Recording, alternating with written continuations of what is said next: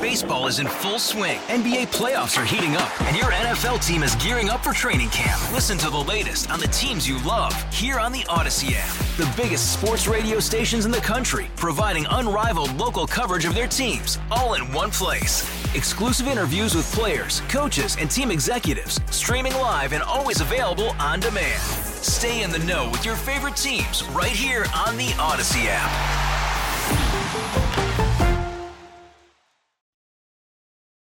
Randy Mueller was a long time, many time general manager uh, in the NFL. He's been our guest several times on the show, and we welcome him back, courtesy of our BetQL guest hotline. Bet smarter, beat the books. Download the BetQL app today or visit betql.com. You can follow uh, Randy on Twitter, on X, at Randy Mueller underscore.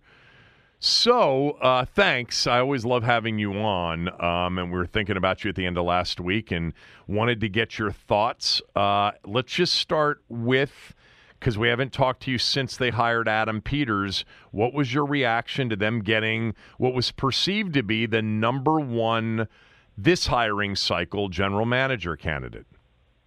Well, it's good to be with you, Kevin, and I would concur with that. I think, and I've known Adam a long time. I would, I was excited about the hire. I was also excited that the process didn't get bogged down and that they were able to pull the trigger fairly quick. I think, as we all know, there's a lot of cooks in the kitchen sometimes, and I think that can slow the process. But I thought, for my money, Adam was the most qualified and the best guy to hire, uh, and and they jumped on it, and I give them kudos for doing that. Once they hired him, Randy, a guy that's never been a general manager b- before, but comes from, you know, the 49ers organization, you know him, you think that he's got great potential. Uh, before we get to your reaction on Quinn, should they have approached the head coaching hire looking for somebody with experience, or would it would it have mattered to you? Um, I think once they hired Adam, I think all everything had to be considered. You know his skill set, you know his background, you kind of know that you've got to match with the right partner. And so I wasn't necessarily uh, dissuaded by the people they talked to. I do know that they've had their hand in a lot of different cookie jars and done and had did a lot of research. So much like the Adam hire, I think the research was done on Adam weeks ago, and and they kind of knew the direction they wanted to go. Um, I'm sure they had some ideas coaching wise, uh, it sounded like they had no issue with pairing him with a first time head coach as well. I'm not sure at the end of the day that would have worked, um, but I just think Washington's a little different. As you guys know, it's a different demographic, it's a different, you know, media market. It's big and it can be convoluted and it can be distorted. And, and I think uh, with regard to Dan Quinn, they may have hired him last in the cycle compared to the rest of the teams, but I'm not sure that it doesn't come out to be the best fit. All right, so tell us what you think of the hiring of Dan Quinn. I mean, you've just alluded to it and you seem positive yeah. about it, but specifically why? Well, I know Dan again. Dan was our defensive line coach in right. Miami when Coach Saban and I were together there. Um, I think they get a few things with Dan. I think one, they get unbridled energy, they get great passion, and I think that has been missing from that chair. I think the ability to connect with everybody on the team is one of his strengths. Um, I think the key for Dan will be obviously his staff, and we're starting to see that come together. Um, I like the fact that he's been there, done that, and he knows good ideas from bad ideas now. I think that's important for that chair, especially in Washington. I think you've got to know that some things you may have tried in the past aren't going to work. And really, I'm not talking about schematically, I'm talking about just people skills, right? I think those jobs uh, for different reasons. The GM and the head coach are really about people skills and managing the people around you and the opinions and the ideas. That's a job in itself. And I think uh, Dan will do that as well as anybody. I remember that you, you know, were critical of when Rivera kind of said how excited he was to kind of coach again. And you were like, well, what have you been doing? I'm paraphrasing you, but in that column in The Athletic, and I had you on shortly thereafter. And we've talked about it a little bit here. My personal view, and I want to know if you think this is right or wrong. I want Dan Quinn. I I want him to lead, but I also want him to do what got him this gig and what has gotten him his gigs before, and that is to design defensive game plans and call defensive plays. Do you agree with that or not? 100%. I think the further these coaches get away from just what you described, the bigger our issues are. And I think we saw that with Ron. Um, I think Dan Quinn will always be in that defensive staff room. I think he will have great ideas. He, he this guy works for Nick Saban and Pete Carroll. Okay, he has ideas. He has things that have worked. Um, I think you, you mentioned the design of the game plans that he's had in Dallas the last couple of years. I think have been outstanding. They haven't come without a few warts, but I think knowing what he knows now, he's better for the job because of it. And I, I'll be interested to see how they construct this roster based on what he really envisions defensively as far as the scheme goes. You know, uh, you're bringing up the the Dolphin team that you were the general manager of. I, I, I I don't think I've asked you about this, but what a wild, you know, year that must have been. Um, you know, having Nick Saban as your head coach. Uh, you know, you mentioned Quinn. I don't. I can't remember who your defensive coordinator was. Um, who was it? Who was the defensive coordinator?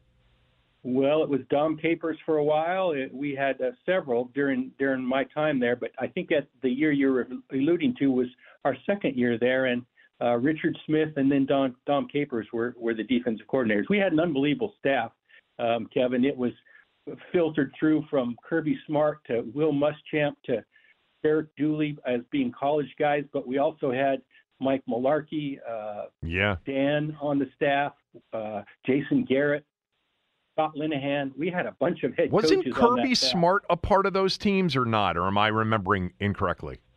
No, he definitely was. He was there uh, during Nick's second year and was a defensive back coach for us at the time.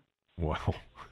I mean, sometimes when you look back at these old staffs, you can just find incredible gems that were on staffs. Yep. But you know, there's the the discussion over so many years of Nick Saban and it not working out in Miami and Drew Brees and if Drew Brees had passed the physical or whatever. What do you remember about those days and the Brees thing in particular? I'm just curious.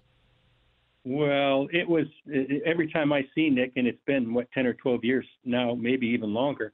We always come back to the point of if we had found a way to pass Drew Brees, we'd probably all still be in Miami. So it, it was a little convoluted. It was crazy. Uh, and I've told the story many times. I had a deal done with Drew Brees and Tom Condon, his agent, on a napkin in my pocket when we got the call from our doctor saying we can't do this. And it, it caught us all by surprise. That wasn't part of the plan, that's for sure. And sometimes those things happen. But yeah, it was it was interesting. I, I'd say this: everybody bangs on Nick for his time in the pros. I think Nick would have been just fine and actually been a really good pro coach had he been able to endure a little bit of a rebuild. You don't have to do that necessarily in college, but right. as we know, there's a lot of change in NFL every every year, and and I think the amount of decisions that you have to make year to year on your roster sometimes bog people down, and and that may have sent Nick back to Alabama for sure, and uh, obviously he became the greatest college coach ever. I'm forgetting, and I'm getting sidetracked here, and I'm going to get back to Washington here in a moment. But yeah. but this stuff is always I, am forgetting who the quarterback ended up being.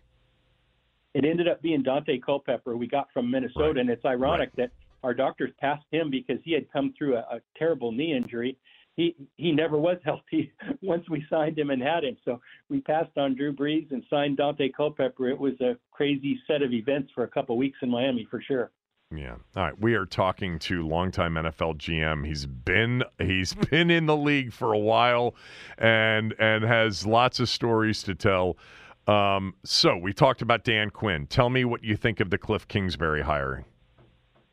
I think it's great. I think Cliff brings a different dynamic, and and I'll be honest, it's a scheme that people struggled with the first half of the seasons, and it was the same at Texas Tech, um, but seemed to figure it out in the second half. In other words, uh, I think Cliff's going to have to have a second pitch, so to speak, but I think Dan's going to help him there. I like the hire. Obviously, the quarterback matters. That'll be a topic of discussion, especially the next couple months. But I think the key for really the commanders and for Dan is figuring out a way to use this offensive scheme and still play complementary football with the defensive side. That's the key is they've got to find a way to reach a happy medium to not just gain yards and gain first downs, but win games. And sometimes that comes with the offense and defense and, and managing the game from the head coach's standpoint, uh, working together. What's it been like to be in the NFL for such a long period of time and see a lot of the innovation, especially on offense, come from the lower levels and have some resistance to adopting that? Um, you've been in in in, in the league forever and and there would you first of all i guess i should ask you do you agree with me that a lot of the offensive innovation in particular has been at the college and the high school level over the last 30 years? I think i would agree with that. I think the big the big issue is there's not enough players to go around at the elite levels and that could be said for high school and college as well. So innovative offenses have made up the difference.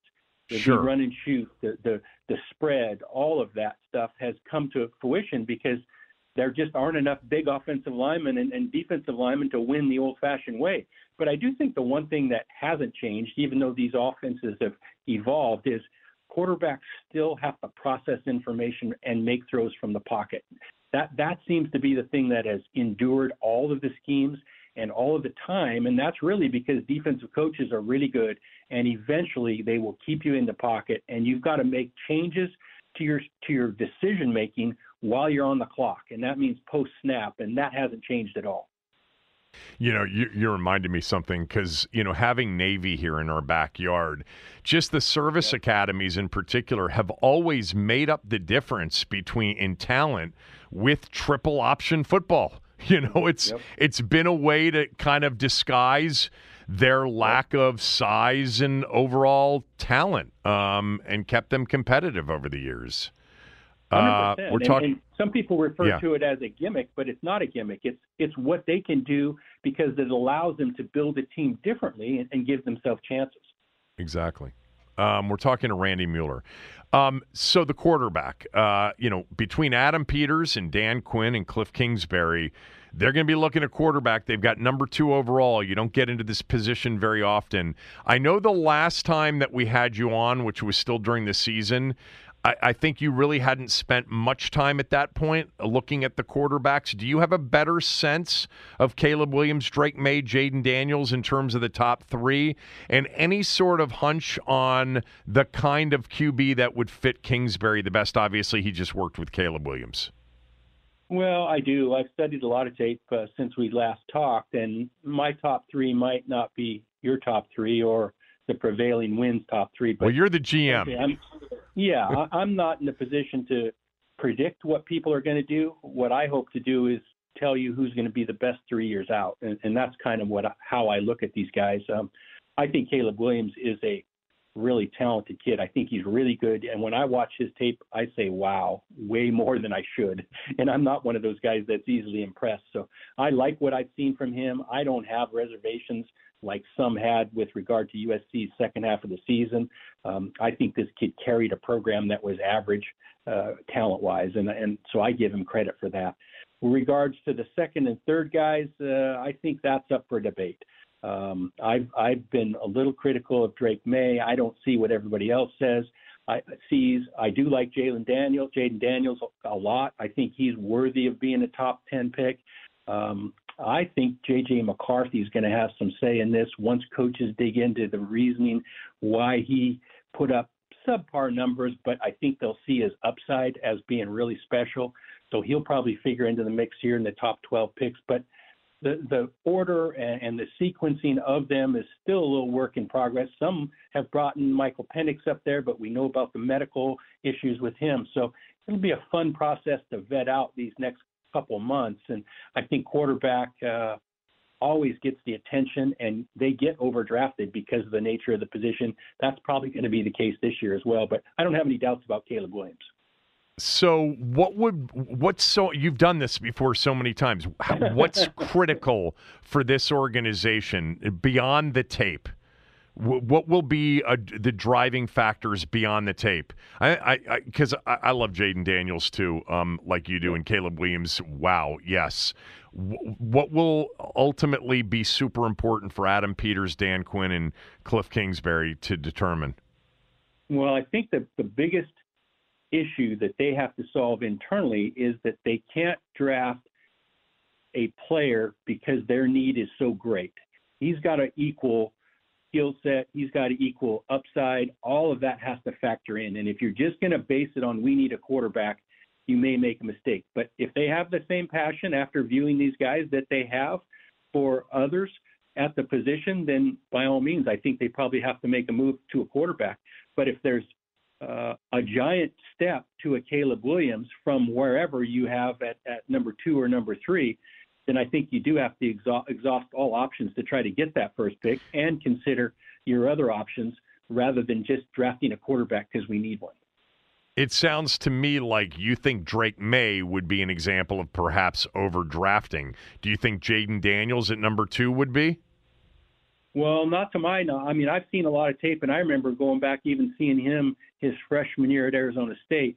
Um, I think he's worthy, like I said, of, of being a top five pick. And if, if you can determine that he is that valuable um, in, in his just talking about his skill set compared to other positions – then it's it's fine to draft a need, in my opinion. But these are just my opinions. I don't know what the commanders right. are going to think no. and do and sort out. But I do like Jayden Daniels, and I think he's worthy of being a top pick for sure.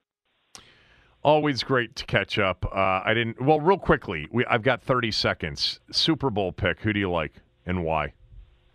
I have a problem picking against Pat Mahomes and Andy Reid. I'll be honest with you, and I know it's not the sexy answer, but if you're giving me two points and Pat Mahomes, I'm going to take that all day long. So that's kind of where I'm leaning at this point. Randy, thanks so much. Always appreciate the time. Sounds good. Appreciate it, Kevin.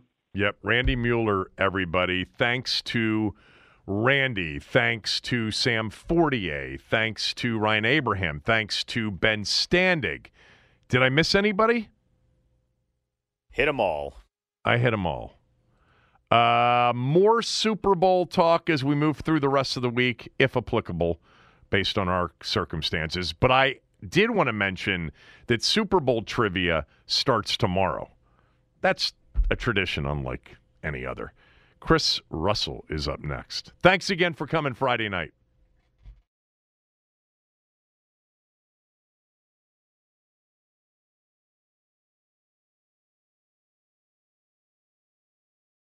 Hey, Rob Bradford here. I have set out on a mission with my good friends at FanDuel to prove what I have known for some time baseball isn't boring.